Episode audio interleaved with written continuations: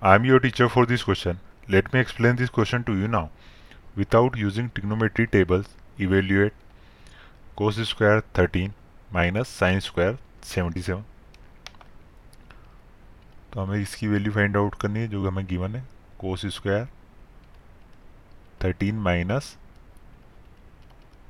sine square seventy seven की value find out करनी है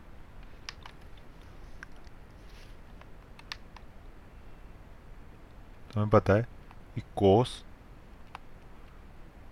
90 माइनस थीटा, ये किसके इक्वल होता है? ये इक्वल होता है साइन थीटा के। साइन थीटा के। तो मैं कोस 13 को लिख सकता हूँ। मैंने लिख दिया कोस 13 को। Cos 90 minus seventy seven. और इसका क्या है? होल स्क्वायर माइनस का है यहाँ पे। Sine square seventy seven degree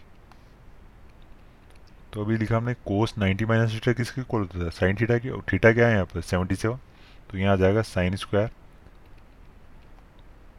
sine square 77 minus का, यहाँ हो जाएगा साइन स्क्वायर 77 तो देना एक दूसरे से कैंसिल आउट हो जाएँगे। तो इसकी वैल्यू आ जाएगी हमारे पास ज़ीरो तो हमारा आंसर क्या हो गया? हमारा आंसर हो गया zero I hope you understood the explanation thank you